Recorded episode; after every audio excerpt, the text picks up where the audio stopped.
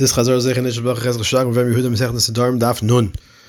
Gemara says the story of Rabbi Akiva. Rabbi Akiva was Mekadosh, the daughter of Kalba Savua, who became so angry at the marriage that he made a neder prohibiting his daughter to benefit from his vast wealth. The couple got married in the winter, and they would sleep in the straw storage place because they had no money. Rabbi Akiva would take the straw out of his wife's hair and say, "If I had the money, I would buy you, and make for you, a golden crown with a picture of Yerushalayim carved into it." Eliyahu came, appearing as a as a man, as a, a very poor man, and begged for some straw for his wife who had just given birth. Rabbi Akiva told his wife, Look, we at least have straw, others don't even have that. She then told him, Go and learn in yeshiva. He learned by Rabbi Eliezer and Rabbi Yehoshua for 12 years. He returned home after the 12 years, and before even entering the home, he heard a wicked person telling his wife, Listen, your father was right for the net that he made, because your husband, Rabbi Akiva, is, is not is not an equal to you. You're a much uh, much more prestigious family, etc. He, he, he's much lower at a much lower level than you. And second of all, he left you here as a living widow for the last 12 years. She responded and said, If my husband would listen to me, I would tell him to stay for another 12 years. Hearing that, Rabbi Akiva said, I have permission.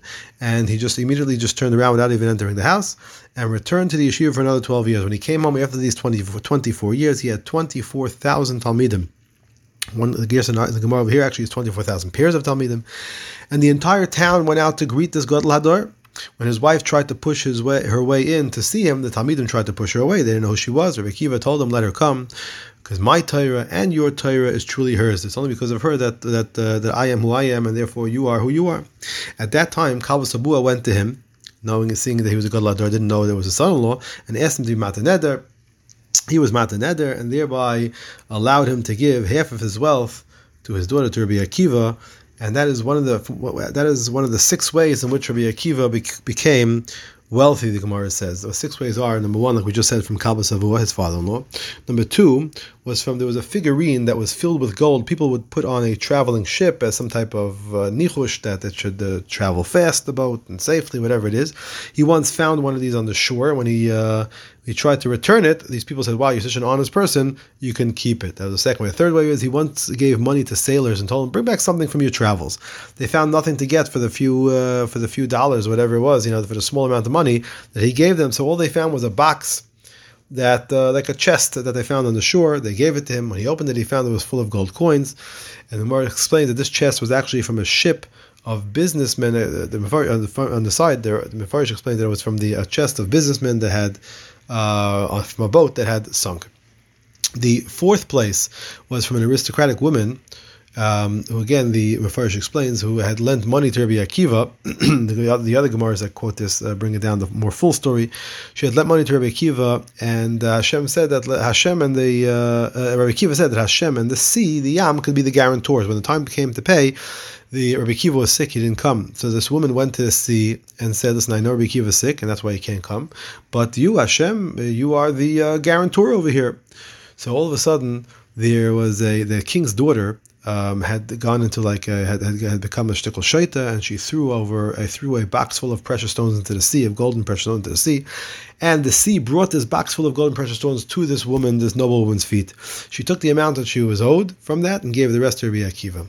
The fifth place was uh, from the wife of Turnus Rufus, who eventually converted, and uh, was a story over there as well.